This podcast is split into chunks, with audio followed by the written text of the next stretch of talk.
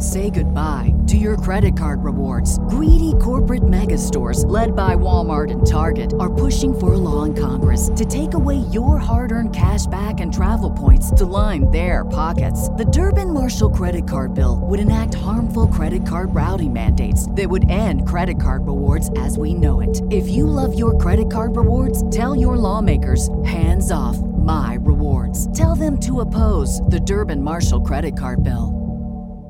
What's the easiest choice you can make? Window instead of middle seat? Picking a vendor who sends a great gift basket? Outsourcing business tasks you hate? What about selling with Shopify? Whether you're selling a little or a lot, Shopify helps you do your thing, however you cha-ching. Shopify is the global commerce platform that helps you sell at every stage of your business. From the launch your online shop stage to the first real life store stage, all the way to the did we just hit a million orders stage? Shopify's there to help you grow. Whether you're selling scented soap or offering outdoor outfits, Shopify helps you sell. Wherever and whatever you're selling, Shopify's got you covered. Sign up for a $1 per month trial period at shopify.com slash try. Go to shopify.com slash try now to grow your business, no matter what stage you're in. Shopify.com slash try. Hello, and welcome to another episode of the Citizens of Lorcana podcast, a podcast where we invite you to be a part of their world. We're your host, Jared and James. Today we are sharing our thoughts on set one, halfway through the set. So without further ado, let's jump into the episode. Hey everyone, welcome, welcome to another week. Last week we talked with Carmen and Eric the dynamic duo behind the Lorcana Queen social media account. Today we are talking the good, the bad, and the ugly, all about set one. Are you ready, James? Maybe. I don't know. There's there's been there's been a bit of each, haven't there? Yeah, there really has. Yeah. It's uh I mean, we're both still pretty new to this, so yeah and and experiencing all of those i think honestly uh over the course of the last man how long is it? It's actually been two months. Yeah. As of today two months ago the game released to local game stores. Well That's today that wild. yeah today that today that we're recording this. Like we waited a full year for this and sitting here right now it almost feels like it's been out forever. Right? Yeah it's it's weird it's like man that was just two months ago that we sat down at a game store and played our very first games with real cards. It's crazy. All right. Mm.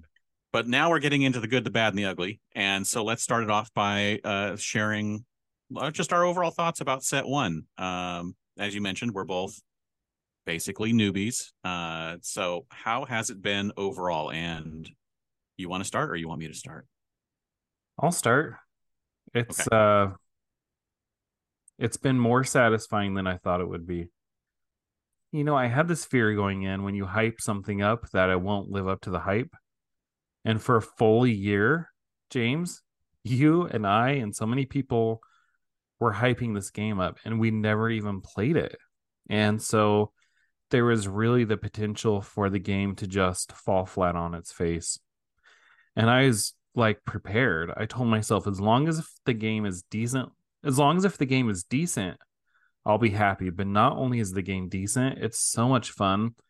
And I've made so many amazing friends along the way. Like here and then also starting locally, I am getting to know some of the guys and gals that go out and play. So it's been it's been better than I could even have expected. How about you?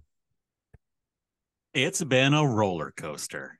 Uh, I have had some highs and lows. Luckily, the lows aren't really super low. I mean, the low of initially just the inability to find product and get product, and then, uh, you know, where that started picking up and being able to find things, and then every week being able to play somewhere and having some of the experiences not be super great and then having other ones be awesome and finding new places to play and just finding new people to play with and trading and uh you know winning stuff actually winning uh has been great and losing has been you know a learning experience Uh, so it's just been overall, I'd say it's just been a blast. And I really enjoy just the whole roller coaster ride.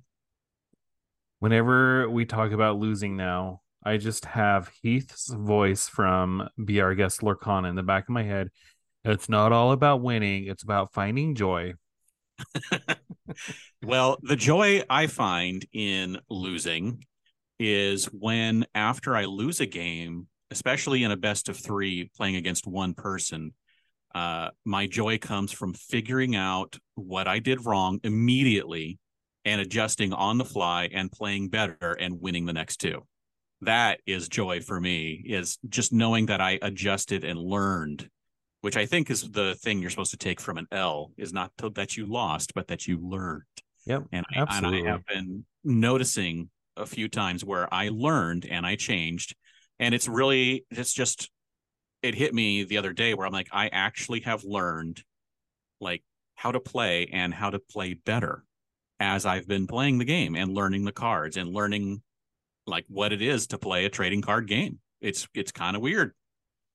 Because you do a lot of competitive play at local tournaments and you're actually like winning more than you're losing, right? Like you're almost going, haven't you gone undefeated a couple of times even? Just once, only once, but I've gone three and one a couple of times. And like over the last four or five weeks, I think the the the worst I did was two and two. So nice. I mean it's it's pretty cool. I mean it, it's actually obviously winning is much better than losing. It feels better. But I think in the parts where I'm losing, like I said, it, it's it's learning and figuring out what what's going on and why and how, and not letting it affect you in in making it like a really a, a real big bummer, uh, and just like figuring out what's going on. So I think that's the main thing is just how much it's been growing and and and going from there. Awesome. So we prefaced this conversation by saying we we're going to talk about the good, the bad, the ugly. And I figured we'd start from the ugly and work our way back out to the good. So, what has been the ugly side of the TCG experience for you? Oh, geez. Uh, I guess, I guess the the the scalping, or or the reselling, whatever you want to call it. Uh, the lack of being able to find product, and honestly, some of the people I've played against, not very many, but there's been a few people who have just, it felt like they were either being a little uh, underhanded in the way they were playing or doing things, uh, or had a bad attitude, or, you know, things like that, where it just made the experience not fun. Um, so I think that's been the ugly side of it. Um, and we're going to talk about toxicity a bit. So I think that's really the the thing that's really really hit as as the ugly. Yeah. Uh I view the the ugly as the stuff that is mainly outside of Ravensburger's control. Like for me, uh FOMO created an ugly person in me. uh, it's a person that spent probably more money than I should have. It's a person that has just like feared not getting all the promos. Um, and I like I don't love that side of me, but when you're in this game and it, like you want to collect everything, that's I think that's an ugly side inside. Like for set one, I can sit here and justify it saying, well, it's the first set. Um, but I hope going forward I can and tone that scale that down a bit.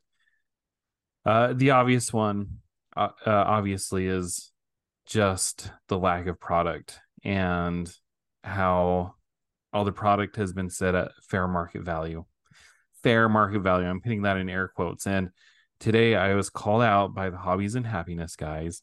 I listened to their podcast. Shout out, you should go listen to them because they actually did put a very good perspective on the fair market value. And at the end of the day, what it boils down to is the fact that number one, there's just not enough product out there. And number two, the fair market value is what we are paying. So if we don't want the prices to be that high, we should stop paying that much. Exactly. Anyway. Yeah. but I just my heart goes out to people who have not been able to get any product.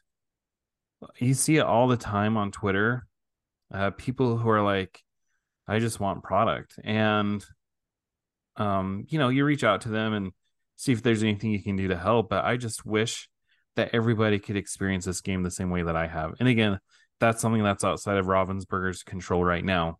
They are making amends for that by printing product sooner than even expected. But I think that's been an ugly side so far. Right. And saying it's outside of Ravensburger's control is kind of like saying, well, we, eh, we understand that they're the ones who made the decision of how much to make, but it's like it's not something that they can just make a decision on today and have it fixed tomorrow. So right. it, it's out of their control and how fast they can do it. Obviously, they want to do it, so it is something they can fix, but it's just not something that can be fixed right this second. And that's the problem. It's it's going to take months to fix. And people will sit there and say, well, they knew that this was a Disney product and it was going to be a huge hit. But I mean, did they like it's an untested product? And people point out all the time these other Disney trading card games that have come and gone. So I think at the end of the day, they made a reasonable estimate, probably gathered as much capital as they were capable of, and printed as much as as they could. Like I genuinely think they printed as much as they could. I don't think there was any malicious intent to create a a scarcity in the market or anything. Yeah, at least not at this level. no. Yeah, I don't think they could have anticipated. Like, I feel like they probably knew it was going to be big, but the orders of magnitude of bigness, it's a real word, bigness that this game has reached is probably something they, they never could have anticipated. Yeah. And, and it's hard to say that, you know, everyone's saying like it's a Disney product. It, they should have known. It's like, well, not every Disney product sells. Honestly, I mean, you can still find stuff on clearance in stores that's a Disney product. Some things just don't sell or they don't sell well. They sell to a certain amount of people and then they're done. And they didn't know if the Disney fans would latch onto this, and they didn't know if the trading card game fans would latch onto this. And what happened is, is they both did. And that's what you get is you get a bunch of people buying something and then it's super popular, but they didn't they they couldn't guarantee that that's what was going to happen. It was hopeful, but they couldn't guarantee it. Yeah. So uh, it's just been kind of ugly. Yeah, it's been ugly. but now the bad uh, and as you mentioned um, the the ugly was stuff that really mostly was out of their control but this the bad is stuff that is in let's talk about bad that's in their control. Uh, so what kind of things do you think are bad about the game? Uh this is a high horse that i'm gonna get on here. Um it's just been communication. And i feel like there is a ray of hope today. We'll talk about this later they sent out this nice long message in the french Lorcana Discord um, that explained the situation because Set 2 went on pre sale out there and it was obviously snapped up right away. And they sent out this message saying, you know, here's the deal, whatever. We're going to talk about it later. But I wish that they would communicate stuff like that with us. I mean, even if they were just to come out and say, we hear you, we know you want product. And I guess they have. Like, they have come out and said we are reprinting it's going to be ready you know holiday of 2023 um but but then there's other things like this october restocks. We are halfway through october and we've not heard anything about it. I don't even know if it's going to happen. Or organized play. Are we going to hear anything about that? Or um comprehensive rules. We're almost a set two, and we haven't seen anything. So the communication from that end and in just the general community engagement that they've not done, I feel like is part of the bad. Yeah, I think I think they can definitely do a better job of communication. They've done some, so it's not like it's a complete lack of communication. It's a uh, lack of full communication that I think is the problem. we've gotten a few press releases. We get some some commentary from the community manager in the Discord and a little bit on Twitter. And that's about it. We don't get, I mean, you would think that something like this would be, I think Magic has like columns on their website where the people who make the game regularly post stuff about the game uh, on a regular basis about what's happening. And I understand they're busy. They're probably a small company that has only a certain amount of people but I think it's something that's very important at the beginning of the game to set the precedent that we're going to let you know what's happening and we're going to fill you in on the details that we can fill you in on. Um, and and it may be something that as us as newbies don't uh, feel it or don't look at in the correct way but I see things like I said, like Magic, where they post about things. I see a game that's still not even coming out yet, Star Wars Unlimited, and they are posting about things regularly about what's happening with the game, about how the set's going to come out, about the pre-release stuff that they're going to release, and they're making all of these posts and these these these articles or these reveals with whether with these content creators that are like it's constant information coming out more than just a spoiler of a card uh, so I feel like there there just needs to be more. It doesn't have to be like they're not going to like set up a live camera in their office and just walk us through their day every day, but just like let us in on a little bit of the information of what's going on. Like, hey, you know, we have stuff, you know, through the pipeline. Stuff is heading to the distributors, or you know, something to let us know that some things are in control. Because I mean, we got the like you said, we got the tweet about hey there's an October restock and a holiday reprint. Well, that was it. There's been nothing since, nothing to say, hey, the October restock is actually coming late October, just so you're aware. Don't look for it in the first week of October. You know, just because they know by the time we hit the first week of October, they should know whether or not it's actually going to hit the first week of October. Let us know, hey, it's going to be a few more weeks, end of October something like that instead of just saying hey we told you it was going to be in october and it shows up on october 30th it's like well that doesn't help anyone really. I want to circle back to this idea. I actually do want a live cam of ryan and steve. I think that'd be awesome.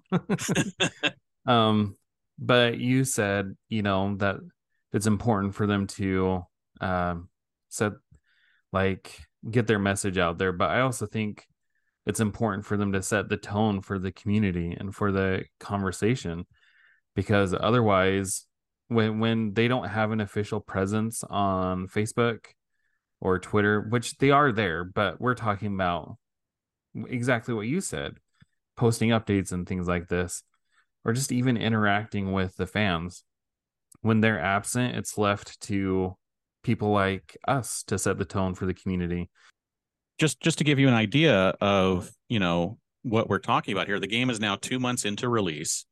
And if you go onto the app there's you know six news posts.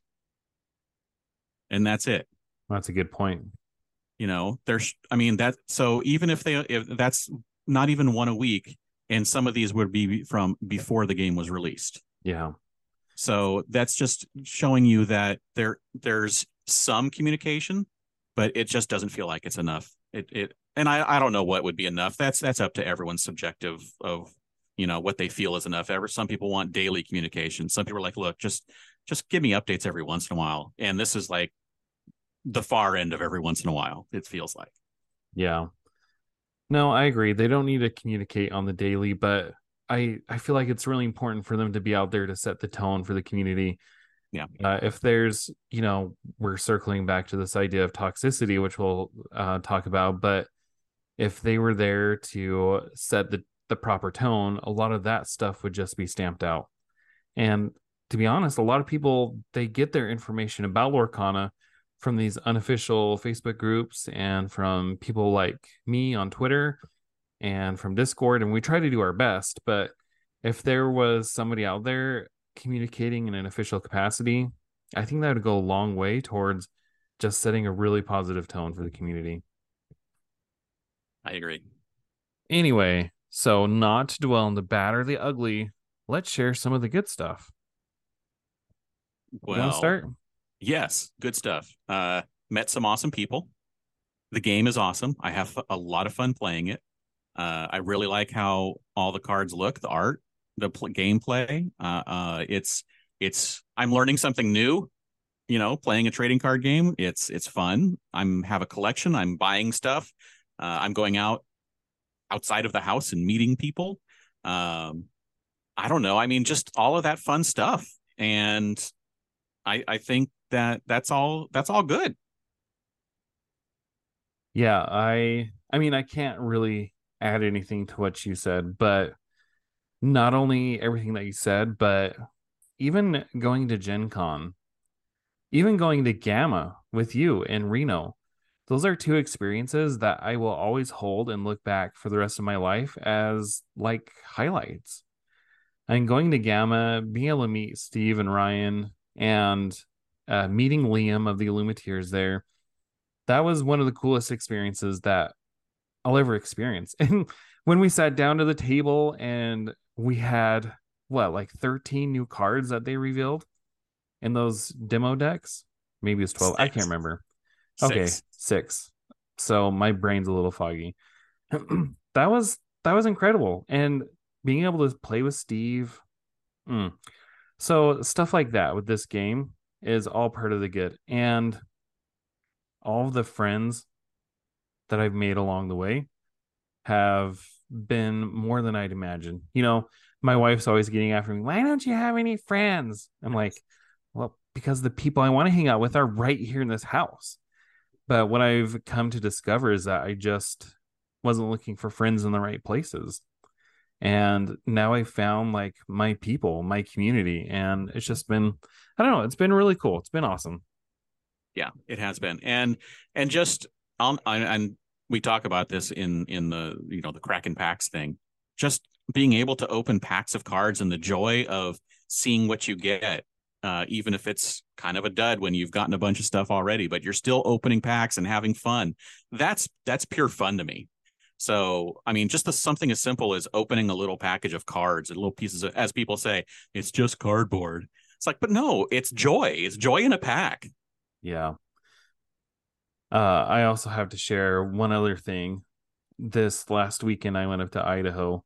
Um, this is delving into my personal life here, but I have two children that live in another state from me. And so I was able to go back home, and they both wanted to learn how to play Lorcana. So I thought that was the neatest thing. So taught my daughter how to play. She really enjoyed it. And then my son wanted to learn how to play. So I taught him. I I brought the Ruby Emerald starter deck and okay, this is just me being maybe a little petty here, but I was like, you guys are going to start with this because if you ruin the cards, if you're not careful with them, I'll be okay with that. and then I had my constructed deck, which is an amber sapphire, and it has the Rapunzels and the Hades. So I played with that one. I did let them both win. Okay. I'm just nice. putting that out there. I did let them both win. But later that day, it was right before bed. My son was talking to me and he's like, Dad, you want to play Lorcana again? And that was like, oh, that was like the best moment in my Lorcana journey when he asked me to want to play again. Like, that's something that I'll forever be grateful for. So, that's definitely a good in my mind. And it, it, you leave the cards there so they can play. Uh, no, no. well, what? he wouldn't have anybody to play with. Oh, okay. but um, I'll be going. I mean, I go up once a month, so we'll be we'll be shuffling the cards again next month. Nice. Yeah. That's that's awesome. So, so, just being able to like not only connecting with friends but connecting with family too. Right. I that's a part of this that I didn't expect because I am not like like you. My wife is not interested in playing at all. So I was super grateful that uh, my kids wanted to share this with me. Well, hilariously, my wife is getting less interested in playing against me, at least. You're getting pretty competitive. Um, well, I was, I was like, you know, I got, I, so last week or this week on Monday at the local game store I go to the most often, Kingslayer, they were doing uh, a constructed uh, event like they do every week. but instead of just giving away some store credit and the pins to the top and like a, everyone gets a pack, um, they actually were giving away a trove to the top six and a gift set to seven through 12. And so out of 36 people, you have a chance to win, you know, a, a one in three chance to be good enough to win something great, you know? And so I'm like, I was like, you know, stressing about it. So over the weekend, I'm like, okay, uh, can you play a couple of games with me so I can get a couple of, you know, real life games in, not just something online? And she's like, sure. So she had her Ruby Sapphire deck, and I was playing against her, and I beat her both times, of course, because, you know, that's what I'm going to do. But at the end of the second one, she's like, I think I'm good for like maybe a month. um and, and it's and she really enjoys multiplayer. She really has a lot of fun when she's playing with other people. And it's not just me. It's it's the one versus one where she's going to you know when she especially when she's playing me but it's like more of a, a lose thing. It's against one person. She just doesn't like that kind of aspect of the trading card game environment. So the multiplayer where she's playing like a family game or a friends game where it's with a bunch of people and you're having fun, she very much prefers that version of it. And she has played that version whenever possible. Um, so it's not the game itself, it's just that one versus one direct conflict version of it that she doesn't like. Um, so that was that was fun. So, but I, I have a feeling that we're not going to be playing very many games one on one against each other. So I'm like, who can I who can I find to come and uh, you know go meet him at a game store and play some multiplayer or something like that you know as we go. Aging eric from the gamer. Yeah. Let's go. Let's get some games in. All right. So we uh, asked jared asked the community uh, to share their thoughts uh, as we're partway through the full season to and uh, he w- selected some of the highlights to um, give their thoughts on the good the bad and the ugly so yeah, so I just want to preface this with uh, saying a big thank you to everybody who answered. Um, and the question was halfway through the season, what are your thoughts about the good, the bad, the ugly? Okay, so our first comment is from Stephen Duck Kimber, who always has great thoughts. Um, so he says, Good. The meta has flowed rather well to keep decks in check, which I would agree. Like, we complain about Ruby Amethyst being overwhelming, there are a ton of viable decks, and there are a ton of decks that are winning, you know, these big tournaments. The bad sideboards really are needed to co- combat the rock paper scissors. The ugly leagues will not sustain a community, and having no product for prizes or the potential for allowing people to upgrade their decks naturally is what is keeping this game from being great. Product availability and yeah. I, I mean, I've seen that as product as prizes has dwindled. It definitely seems like, you know, there are less and less people coming out. Yeah, I've seen it too.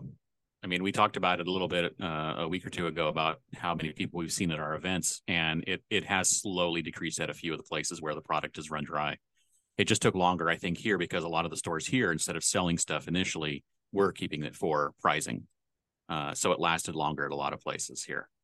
Um, so next up, we have uh, Little Bird Noise, uh, who says the good, beautiful art and intriguing gameplay. Bad, can't buy a booster anywhere in the UK, and our restock got diverted to mollify other markets. And that's we don't know. And the ugly, retailers opening all their stock as singles, which created extra scarcity by shortening the retail supply, and uh, they further profit from the singles which I mean, I get it. You know, singles are going to be more value for them than just selling straight packs. So I get why stores would do that. Yeah, but... I, I, I'm, I'm kind of with you. I can see why stores do that, and like we have a store here. It's called My Four Sons, and they sell a ton of singles but I will say it's nice knowing that there's somewhere local that I can go buy singles. like I know that they are selling them at market value or whatever, but there's something about just being able to go, be able to buy it, not having to worry about shipping and handling. Like you just have the card right there. And at least when they open it and sell it in their stores, at least it's getting out to the players in the community. Right. Okay, so next one we have Matt C Fusion PM. Okay, so the good. This game is genuinely amazing. Agreed. The first game in 20 years to pull me away from Magic. I think that's saying something. Uh, the bad, buying into the wrong deck, or rather the expensive staples of opposite colors. Tinks, Elsa's, Ursula's, not Rapunzel, Stitches, or Big Maleficent. I could see that. Like if you are only gonna pick one deck to play, and then you get it and you play it and you hate it, and then you're like, I wasted all that money. I could see how that would feel bad. And then the ugly is product availability, and we're gonna see a lot of these, you know, same things coming up. That's that's a kind of a broken record, isn't it? Uh, both and all all three all three of, of these things are, are kind of a broken record because the next one Eric Holma uh furiated uh says the good the game itself heard that before uh the bad how unfun it is to play against the ruby amethyst control deck I agree Yep. I would say that would fit either in bad and or ugly Agreed. uh and then the ugly says how many people play that deck at my local tournaments yeah uh that Monday tournament at Kingslayer that I mentioned, where the troves were on the line, yeah, there was way more Ruby Amethysts that showed up that night than any of the previous like three weeks. At least double the number of Ruby Amethyst decks showed up for the same number of people. People wanted those those troves. People want that product. Yeah. I remember when I played my hero, and when you play that game, you place your character out to the side, and there are certain characters that are control characters and as soon as I hit them, as soon as I saw that character hit the board, it's like my eyes went red. It's like I saw red. And it's kind of the same way when I see a ruby amethyst deck hit the table. I'm just like, oh, not this. And I do like my amber sapphire deck is really good against ruby amethyst, but I've just been so traumatized from playing against it that I still just have this feeling that even if I'm ahead 15 to 2, that they're still going to come back and yeah, beat me. Like it's just, I don't know. It's it's not a fun deck to play against. Nope. All right. Our next comment is from Devon Knight. Good. Repeat here. The game is fun. My wife is willing to play a card game with me, and I think that's a huge one. Yeah. Bad lack of complete rules, let alone comprehensive, is bad for the game. Uh, we talked about that a little bit earlier, and I agree. Like it's so weird we don't have comprehensive rules. Ugly, uh, scarcity, prices for singles, and sealed. This is not a family or kids game at the moment, but a well off adults game. And you know what? As much as I want to push back against that, he's kind of right. Like, I can't even begin to tell you how much money I've spent on this game. And if I'd only bought a booster box, if you know I bought six boosters for my son, like he probably would not have fun time at a tournament. So I get what he's saying there. Yeah, for sure. Uh, next up, we have Nerd Knight uh, one one one. Uh, I play competitive competitively at my LGS. I suck at the game, and everyone who wins repeatedly tells me I shouldn't play because my deck isn't good enough. But I'm playing with what I have. Finding cards at retail has been next to impossible. I hope cards become easier to obtain soon. I'm guessing that's the bad and the ugly. Yeah. Yeah. That's yeah, I mean, and that's that's just it. It's people that are going who haven't been able to find going to the same places where people were able to find or actually spent the money at the higher prices online or wherever it may be and they've built good decks or they bought singles online or whatever it may be that they built better decks going into the same place where people haven't been able to and that just creates that that you know the knocking heads of the and a, and a not feel good moment for those people. Um and this is something like we say the game is fun. Everyone's been saying the game is great the game is fun. So it's these other things that are causing the problems. That's the bad and the ugly. And when i read comments like this it's just my heart melts because i want you know everybody to have fun. Um, but when you just keep getting walloped over and over again, it's just actively not fun. So one of the other things, and we I didn't share any of these comments because um, I wanted to talk about this specific subject on its own. But another theme that we saw in the ugly comments was about toxicity in the community. Again, I thank you for your thoughts. And the reason why I wanted to address this is because I just got like a lot of feedback and it didn't resonate. Like it was almost like cognitive dissonance because my experience in the community on Twitter, on Discord, and my local game store has really been positive overall.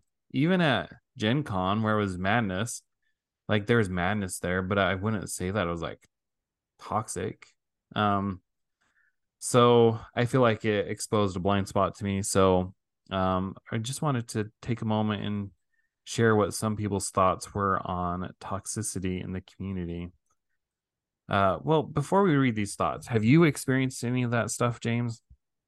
Uh, well, like I said, there's been a few players who have created a negative experience for me, and um, so, I mean, I haven't experienced where anyone has made me feel like bad about being there, uh, or caused any huge problems. It's just been like actual, like in the game, in the moment kind of things where they, you know, if I won, they left the game in a huff, kind of like not being good sports. Um, uh, actually, just in the last couple of weeks, I played the same person twice, and they were playing a Ruby Amethyst, of course, but they compounded that by playing slow. They weren't, you know, they weren't an efficient they weren't playing at an efficient speed in my opinion. So i played them two games last week and they won both of them and it took the entire 50 minutes to finish both games.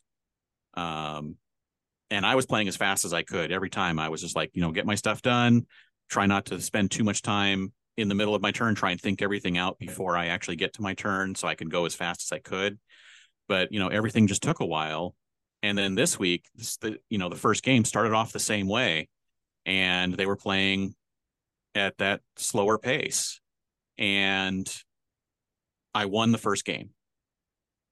And then immediately, as soon as we start the second game, they were playing double speed. And it was like immediately clear to me that they can play faster but because they're playing Ruby Amethyst, I'm pretty sure it was going through their mind like I can play at a certain speed, and because it's Ruby Amethyst, I'm probably going to win the first game. And with the way the rules are, if we don't finish the second game, then I'm going to win because I won the first game. And it just felt to me like they were playing using the clock as part of their uh, their strategy, and using it with the Ruby Amethyst deck that does have a better win chance to use the clock to their advantage but then when someone wins the first game, then they speed up trying to win that second game and maybe hopefully getting to a third game.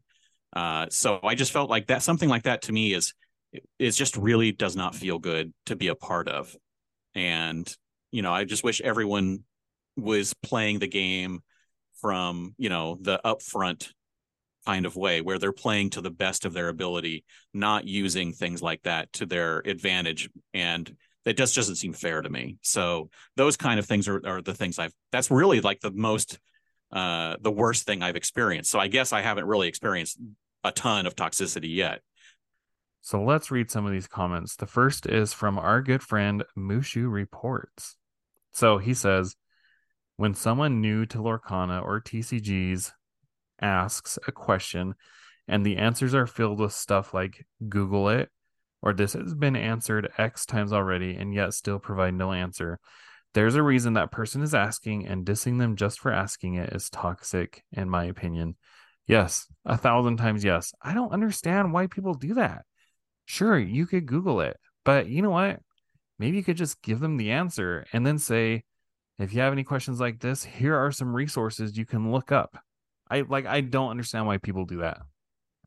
Yeah. I mean, and if they're in like, so like if they're in the Discord, the it is easy to answer and say and give them the link to the resources tab for that resources channel because every question they have may be answered there. You say, look, go look here real quick. If you can't find the answer you're looking for, come back and ask specific questions and I'll answer them. Something like that, I think, is is more of a viable option. But the but yeah, just the hey, Google it or hey, we've you know go figure it out yourself is just not a good response. Uh, next up, we have uh, Traverse Tavern, uh, which uh, answered with community. The toxicity in the community is saying things or speaking, acting in a way that impedes the enjoyment of those in the same spaces. Uh, and then for the game, card mechanic deck playstyle that overpowers a lot of others and creates gameplay that is not enjoyable to those who play against it. There's a lot of gray area here. Um, yeah, and like I said, that's it, it, this is basically the example that I gave of the slow player, both of those, where the community they made me feel bad playing them, and the way they played because of the game mechanic or play style, you know, was just not enjoyable. So both of those things were compounded in the games that I played against that one person. I just feel like like I understand what he's saying, but I just feel like it's so objective. Anything that impedes the enjoyment of those in the same spaces.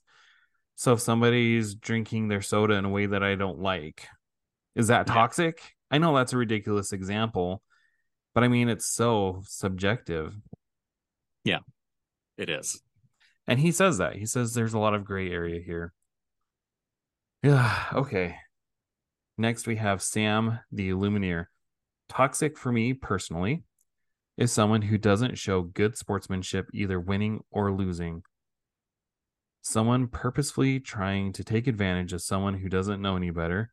Also, someone who has a stuck up attitude, i.e., wow, you used that card in your deck? Scoffingly. So, this goes back to me, and I shared this story when I was playing against a player who had Ruby Amethyst control, and I was already on edge, and I was I was a sore loser. I was a sore loser, and I went back and I apologized to him afterwards because I was like, I didn't want like you should appreciate the one that you you had. I didn't want to take away from that at all. But it's so hard, like to not be, for the lack of a better word, a sore loser. Like people don't like losing, and I don't know, like it's just so natural to be upset when you lose. Yeah.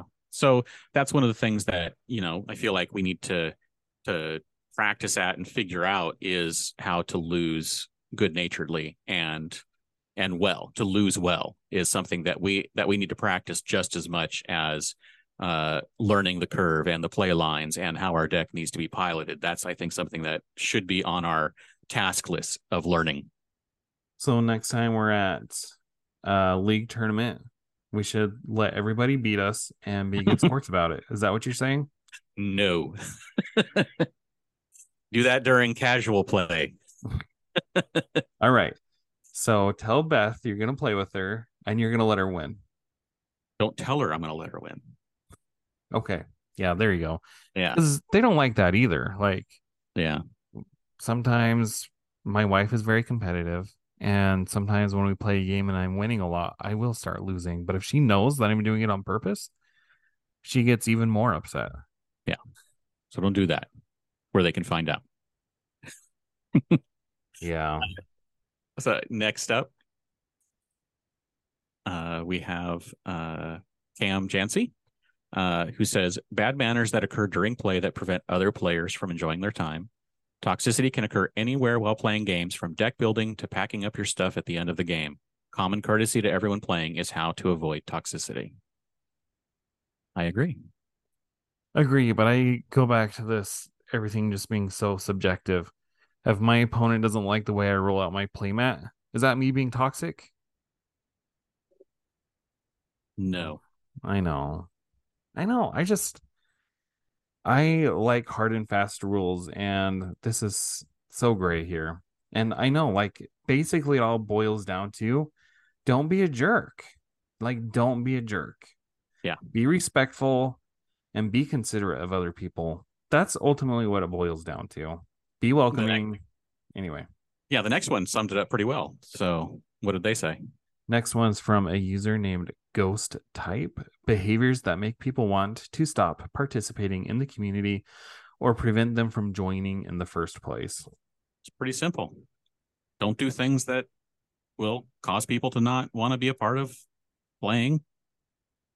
I mean that that and that covers a wide range of things because we talked a little bit before we started recording about how toxicity uh, in a lot of places is involving um, you know the uh, the fact that there aren't a lot of women in TCGs and how some people gatekeep women out.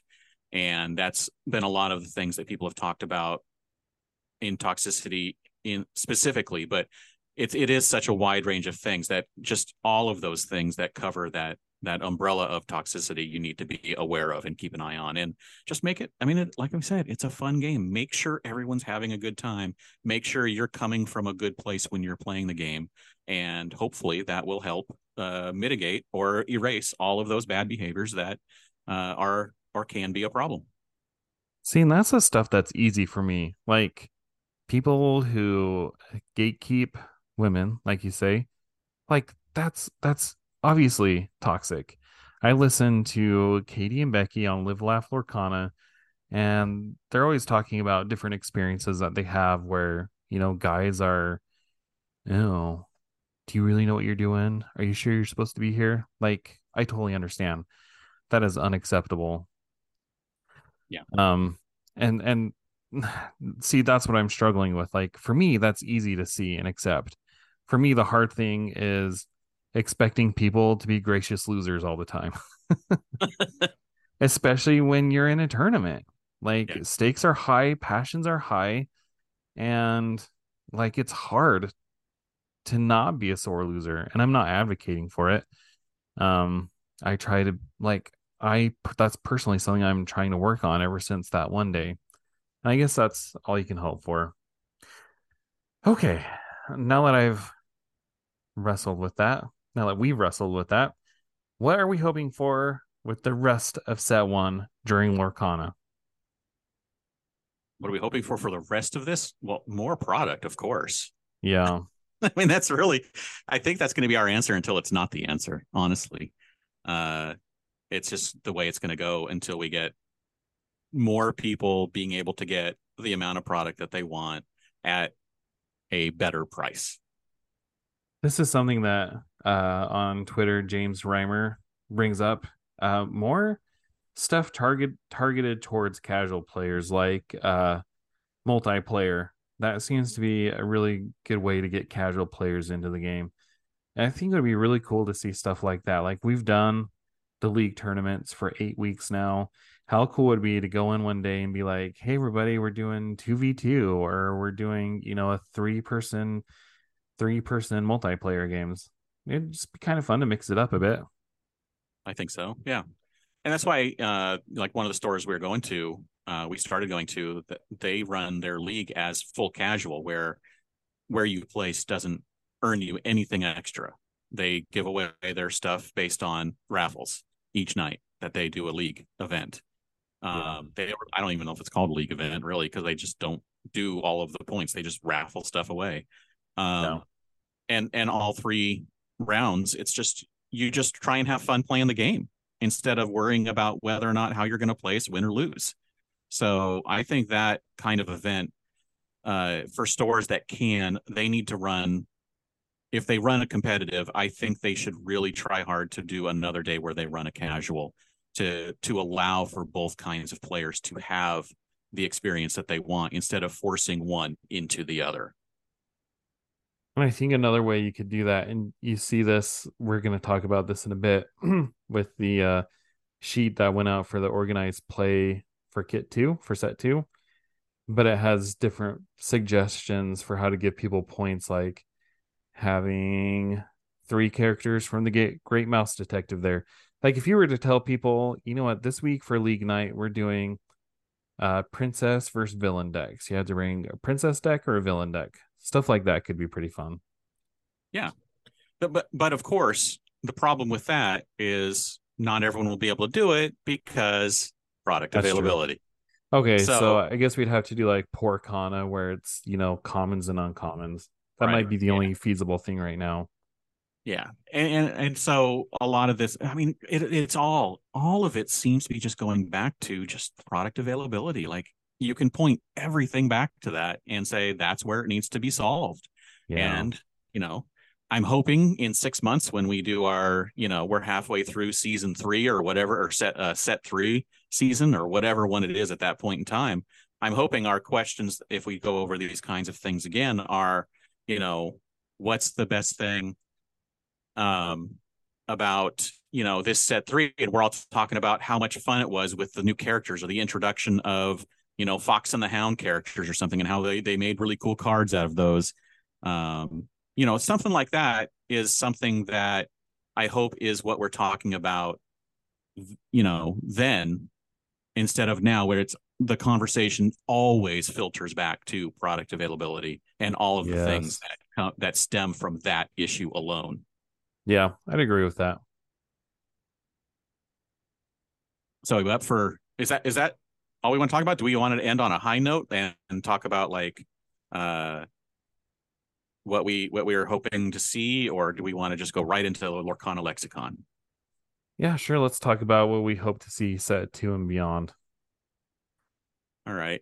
So, what are you looking forward to? Well, obviously, Floodborn Flounder, Oswald. Um, no, I'm just, I'm excited to see the possibilities from here. Like, right now, we have limited cards, limited decks, limited meta, and I feel like with more sets, the floodgate's gonna open and I also feel like once we get to a point where there's product widely available, that we are going to see leagues start to fill up.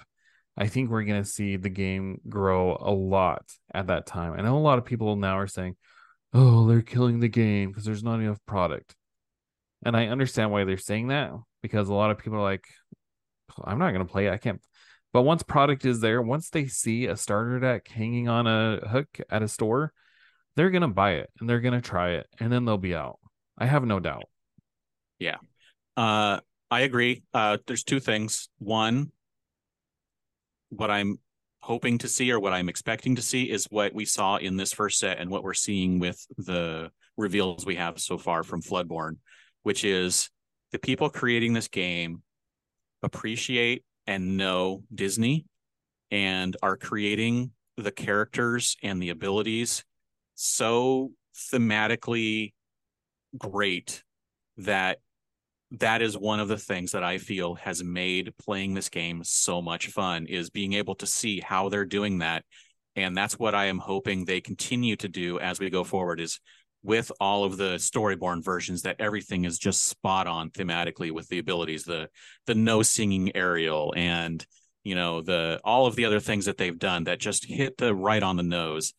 And uh, going forward with all the the floodborns and dreamborns that we see so many cool new versions of all these characters that we know and love so that's what i'm hoping is just to see where their imaginations are taking them um, but the second thing is and this was pointed out by someone today I think in in on the HQ Discord and the finance channel was for One Piece. One Piece people are pointing to as the model for Lorcana, what's happening to it, where when set one of One Piece came out, it was nowhere. It was so low printed and prices skyrocketed on on sealed. And then like just in the last few weeks, set four came out and it's more widely available. It's not selling for, you know, too much more than manufacturer suggested retail. It's able to be found when it hits shelves. It doesn't last very long, but it can be found. Um, but that set one box that they then went back and kept reprinting for a while, which is what Ravensburger is apparently going to be doing for this set one. Now, currently, as of today, it's like double retail again because it's out of print and people are still interested in the game. If that set one box is continuing to go up in price two years after it came out, and now it's finally out of print after a year and a half or however long they kept it in print and it's continuing to go up in price now after six months ago being straight retail that means that's a healthy game that means there's people playing it and continuing to come to that game who want to buy the product and continue collecting it.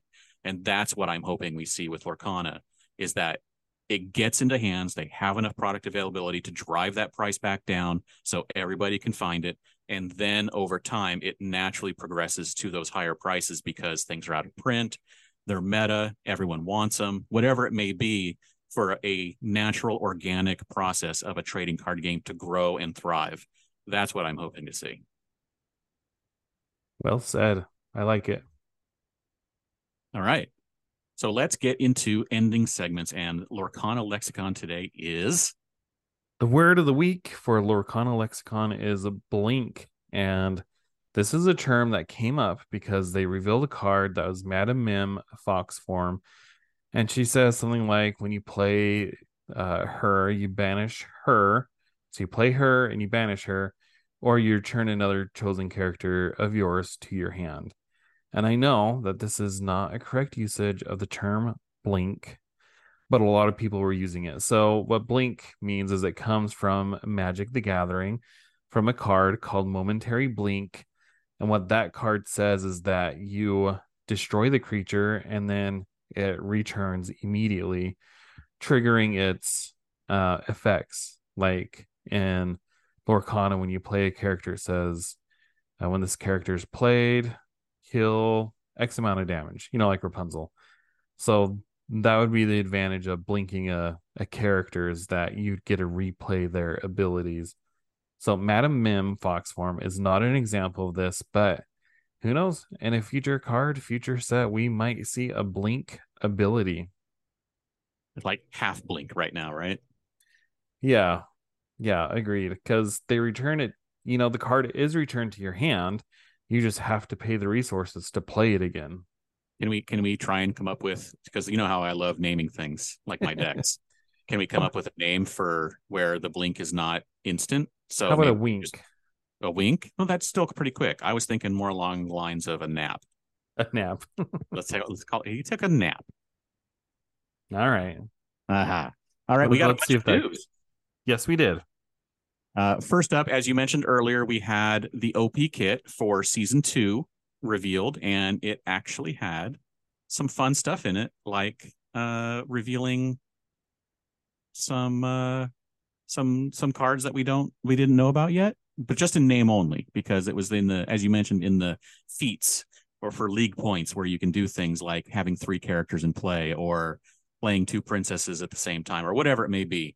Um, and I had the link to it, but apparently, uh, maybe they took it down because I'm getting a bad gateway now.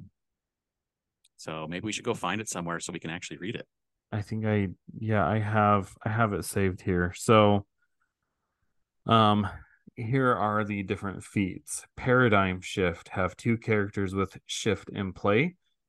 Embrace the flood have two floodborn characters in play, which seems like the same things.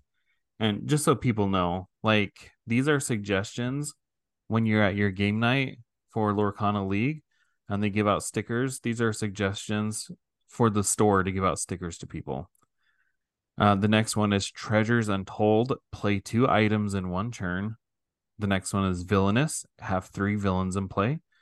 The next one is The Great Illuminary Snack Bar. Have three cards with food in the image. The next one is Out Past Midnight. Have three different Cinderellas in play. The next one is Friends Until Forever. Have Winnie the Pooh and two of his friends in play. So that's one of the ones where we learn that there's going to be new cards. Um, next one is Now It's a Party. Have Snow White and two dwarves in play. Bonus point. Have seven different dwarves in play. So this one lets us know that the seven dwarfs are going to be in this upcoming set. Geez, between Madam Mim and Merlin and the seven dwarves, that's going to be half the set. Right. And and the thing is, because they say you have to the bonus points for having all seven dwarves in play, that means all seven dwarves have to be contained within two different colors maximum. That'd be so crazy. Right. Because you can't play a deck with more than two colors. So all the Right. dwarves, in order to be in play, It's true. So unless there are regular and Dreamborn and or Floodborn versions of some of the dwarves, and they may be in more than two colors. Yeah. All right. So the next one is a warrior and their dragon have Raya and Sisu in play. Next one is a gathering of sorcerers have Merlin and Madam Mim in play. Next one is laboring through the day have Hercules, Pain, and Panic in play. So there's confirmation of Pain. Yeah. Yeah. The next one is get a clue have Basil, Hiram, Flaversham, and Mrs. Judson in play. So all characters from the Great Mouse Detective that we've yet to see. And the last one is it's not really a jungle out there. Have Judy Hopps and Nick Wilde in play, which we knew Judy Hopps was going to be in the set, but Nick Wilde is I guess, kind of a new one. Yep. And I mean, we could have assumed that there would be a Nick Wilde because they said Zootopia was going to be included, but Sure. you know, there was, you know, Winnie the Pooh in the first set, and all we had was Tigger and Treasure Planet, and all we had was John Silver. So there was no guarantee we were going to get every character we wanted from that franchise. Yep. So uh, it looks like uh, Lorcana uh, is going to be at multiple events over the coming weeks. Uh, they're going to be at the Lucca Festival uh, from November 1st through 5th. I think that's in Italy, correct? Do you remember? Yes. Do you remember the Lucca Festival last year? That was where we got the interview where they released some like specific date information about when it would be released. Yes. Yes. And we were all joking about having to learn Italian.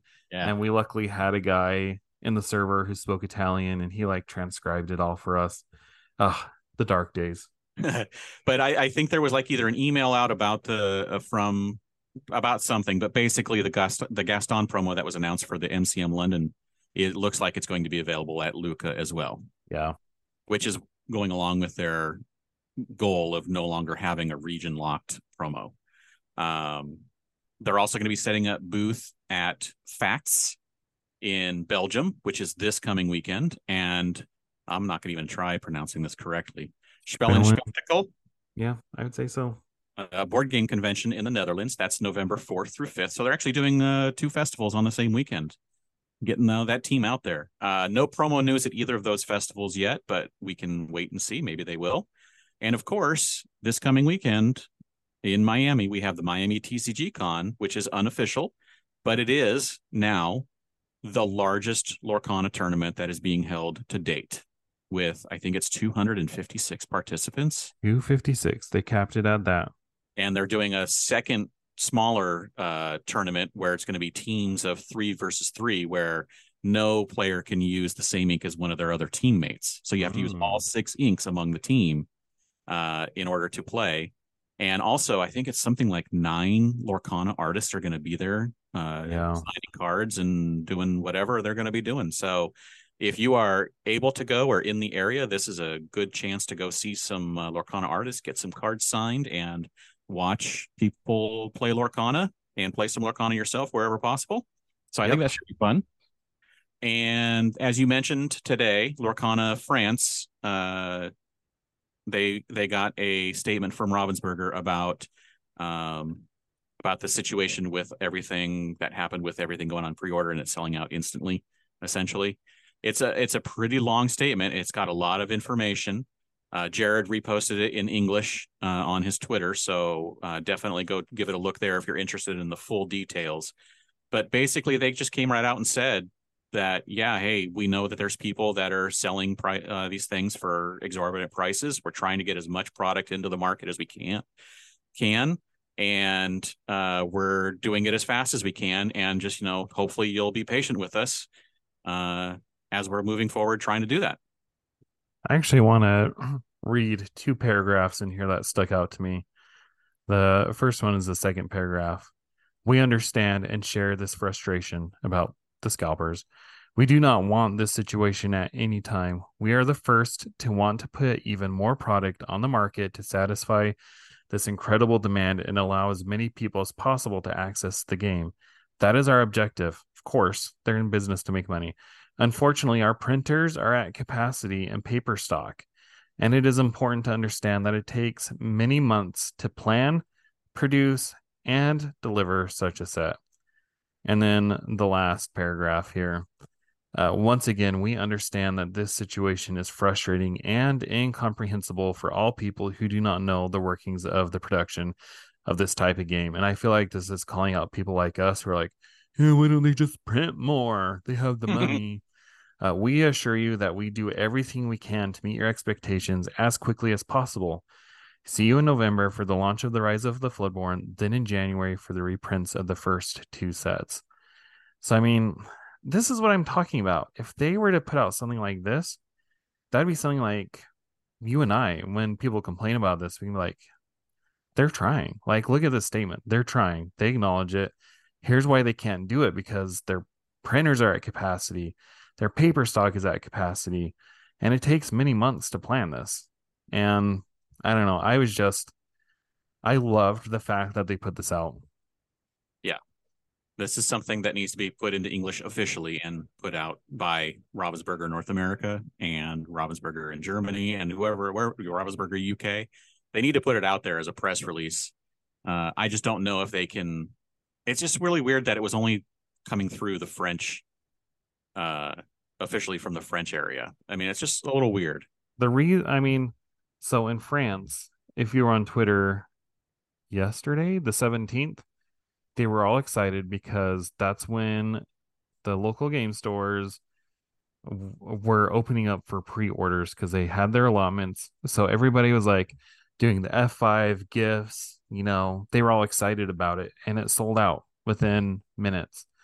And so there's a lot of hurt feelings about it. And I don't think that I know here in America, like there wasn't a general date where all the stores are like, all right, we're taking pre-orders on this day. And I doubt that was the case in Germany either, but they were specifically addressing that situation. Right. And, you know, I guess we're going to have to deal with it here and all the various days that things go on sale and all the bots get them. So maybe they'll release something when it happens here. Who knows? One can hope. One can hope. But we had a bunch of cards. Yeah, we had a bunch of Merlin and mm cards. The, the duel, the duel between Merlin and, and Mim is happening by card reveal. Yeah. So first up, we have Merlin Rabbit, a four cost uninkable, uh, two uh, strength, three willpower with the ability hippity hoppity hip. When you play this character and when he leaves play, you may draw a card, and he has one lore. That's pretty awesome. Yeah. And you'll notice you'll notice the theme when we get through these cards. There's there's a common theme with these. What's the next one? The next one is Madam Mim in fox form. She's three cost inkable, four strength, three willpower. She has rush, so a lot of people are saying she could replace Rafiki, and she has that ability I was talking about earlier, chasing the rabbit. When you play this character, banish her or return another chosen character of yours to your hand. So you could bounce the Merlin that James was talking about back to your hand and draw a card. Hmm. Interesting. And then next up, we have another Merlin, Squirrel. Uh, two cost, uh, inkable, two strength, one willpower, one lore, and the mm-hmm. ability look before you leap. When you play this character and when he leaves play, look at the top card of your deck, put it either put it on either the top or the bottom of your deck. So it's basically Ursula's Cauldron as a character. But it allows you to do if you if you don't have anything else, one it can be inkables, which is nice, but it allows you to do something for when you're playing that mim that you may mm-hmm. need to put something back into your hand and you get some kind of benefit out of it. Yeah, it's true. So next we have Madam Mim in snake form. She's two cost, inkable, three strength, three willpower. That's pretty good for a two cost That's- card. Yeah, that's really good. She has one lore. Her ability is just you wait. When you play this character, banish her or return another chosen character of yours to your hand. So another character to bounce one of your other characters back to your hand. And at only a two cost. So Yeah. you can immediately bounce something that's a one cost back to your hand if you needed to. Like the more I look at this card, the more I'm like, this is a really good card. Yeah, three three on two. Yeah. That's that's kind of crazy because most three threes have been in three or higher. Power creep. Power creep. Next up, we have Shock, another Merlin. Uh, three cost, inkable, another three three, and this is Merlin Crab, uh, with one lore, and his ability is ready or not. When you play this character, and when he leaves play, chosen character gains Challenger plus three this turn. That's pretty. That's pretty good. Pretty good. The other thing, the Illumineers pointed this out. Do you see the shadow of dragon form Mim in here? That's, that's snake form. We Is we, we snake? investigated more because there's no uh, wings or anything. Hmm. If you look at the snake form from the previous one, it looks like it's snake form because someone actually went and looked and crab form Merlin because this is a storyborn. Okay, Merlin I can see it. The in the movie, uh, crab Merlin never faces dragon Mim. So to be story accurate because this is a storyborn card. It can't be the dragon. It has to be the snake. Yeah. So next, next card. I know you were all hoping for another Madam Mim, but this was a card revealed on the Lorcana Germany Discord, and it is Lady Tremaine, Arrogant Matriarch. She's two cost, uninkable. She's on Ruby. She's two strength, two willpower. Her ability says, "Not for you." When you play this character, all opponents with more lore than you lose one lore. This is a card I'm going to have to reserve judgment on because right now it just doesn't seem like a super useful card. Maybe in multiplayer, but maybe there's something coming further in the set that'll that'll make it good. Yeah, and Ruby is definitely the multiplayer color because this is like the sixth card that makes your opponents lose lore in the Ruby in Ruby color. So that's a lot of work getting your opponents to to lose lore while you play, which is pretty fun for multiplayer. But everyone's expecting a Floodborn uh, Lady Tremaine now to to go on top of this. I would think so.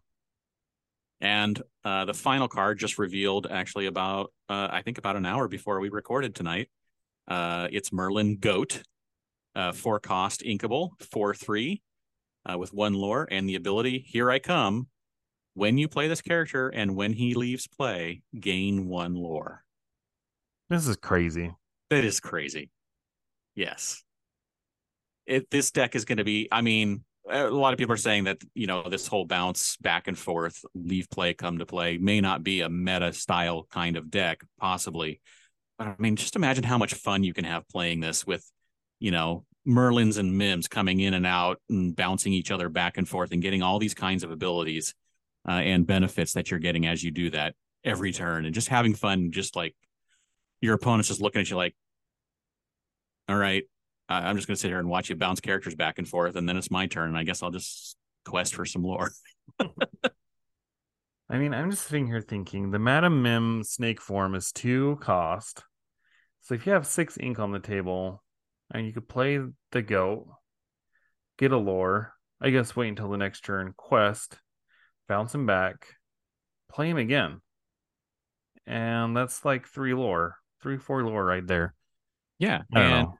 If you have multiples of either of these, then you could be bouncing one or two of them or playing two mims and bouncing two goats like every turn. And your opponent can't stop you Yeah, it's true. that we know of. It's true. So because the only thing that stops anything right now is is uh Tiana, right? Where you can't play actions if you if if that person has no cards in their hand. Are these considered actions though? But they're not. That's what I'm saying. You can't stop this Okay. yet. There's nothing to stop this yet. I know the only thing I was thinking of that could stop it is uh, Dragonfire or Let It Go. Yeah. if they're stay if they stay out, yeah. So one of them has to stay out for a turn, right? yeah. That's all the cards, but uh, I'm the duel is not over yet, so we're expecting some more Mims and Merlins. Uh, we shall see what we shall see. We yep, yes we shall. All right, are you ready for some Disney Jeopardy? Bring it on. All right, so we have no guest to ask, so that means it's back to me making Jared uh, get like one right again with I my. think I went five for five last time. I think so. That that I- felt good. I'm, I I I came up with maybe possibly some horrible questions again, so we'll see. Oh, This is who carves Pinocchio in Disney's Pinocchio. who is Geppetto? Correct. That was for 100 in case you didn't know. I didn't put these out of order or anything. For 200. This is what the Wicked Queen asks the huntsman to return with as proof that Snow White is dead. What is her heart? Yes. Correct. For 300. This is Kronk's specialty food when Kuzco comes over for dinner in the Emperor's New Groove. Hmm. Hmm. Yeah. I remember the scene. I remember the scene. And it's uh, honestly it's like some kind of lettuce wrap. But that doesn't seem right. It's very close. You are on the right track. Broccoli's coming to my mind. No, okay. I don't know. What is it? It is a leafy vegetable. Okay. It's What spinach, spinach puffs. What is leafy vegetable spinach puffs? okay. spinach puffs. I was I was in the ballpark, but You were. there's no way I was you were on gonna there. pull I wasn't gonna pull that out of my out of my mind. gotta watch all the gotta watch all the Disney movies again, like 15 more times each, so that you can remember all the little details. All right, we're gonna shift gears here for 400. This is the year that California Adventure opened up next to Disneyland. Are you serious? It's 400 points. You got to know this. Okay, okay, It's but hard. this is this is Disney Parks trivia. Yeah, I know. I know. You're jumping out of the realm of movies. California Adventure definitely opened up in the 2000s. I have no idea what year though. What is 2004? Oh, so close. 2001. Mm. All right. Now this one, we're gonna do another one. You ready for this? You're not gonna get this one either. Maybe, maybe for 500. This was the host of the opening day broadcast from Disneyland in 1955. Who is Ronald Reagan? I will give you that one, but he wasn't the actual main host. He That's was right. three hosts. So I will give that one to you, but can you name the main host? It was one of uh, Disney, Walt Disney's good friends. Oh yeah, yeah, yeah, yeah, yeah, yeah, yeah, yeah. Yes. Okay. Um. Gosh, he went on a cruise with him. This guy wrote an auto. This guy wrote a biography on him. Uh, Yes. what is his name? What is his name? I know who you're talking about.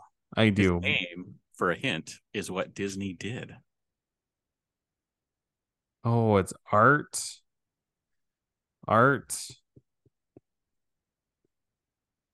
Art. Oh, I can't think of his last name. Close. Because you got the art. It is. It's Art Linkletter. Okay, yeah, I wasn't gonna pull Linkletter out of there, but yes, I knew that. And there was a third co-host. You you you have any clue who that one was? I can't remember. Nah, I would I wouldn't have gotten this one either. It was Bob Cummings. Hmm.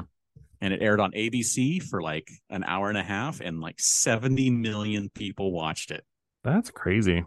Yeah, that is crazy. All right. So you got that one because you, you got Ronald Reagan, and he was one of the hosts. I'm going to give that one to you because Okay. I wouldn't have been able to pull like any of those three from memory. Um, so you got three All right, we'll take it. at worst, two and a half. Yeah, yeah, at worst. All right. All right, let's wrap this up. If you liked what you heard, you can follow us on YouTube. You can subscribe to us on the podcasting platform of your choice. You can find me on Twitter or the site formerly known as Twitter at Citizens of Lorcana. And James, where can they find you? I am everywhere at Dan Regal, and you can check out geekshotphoto.com for photography links for my wife and I and all that kind of stuff. And thank you all for listening, and we'll see you next time. Say goodbye to your credit card rewards. Greedy corporate mega stores, led by Walmart and Target, are pushing for a law in Congress to take away your hard earned cash back and travel points to line their pockets. The Durbin Marshall credit card bill would enact harmful credit card routing mandates that would end credit card rewards as we know it. If you love your credit card rewards, tell your lawmakers hands off my rewards. Tell them to oppose the Durbin Marshall credit card bill. Everybody in your crew identifies as either Big Mac Burger, McNuggets, or McCrispy Sandwich. But you're the filet fish Sandwich all day. That crispy fish, that savory tartar sauce, that melty cheese, that pillowy bun. Yeah, you get it. Every time. And if you love the filet of fish, right now you can catch two of the classics you love for just $6. Limited time only. Price and participation may vary. Cannot be combined with any other offer. Single item at regular price. Ba-da-ba-ba-ba.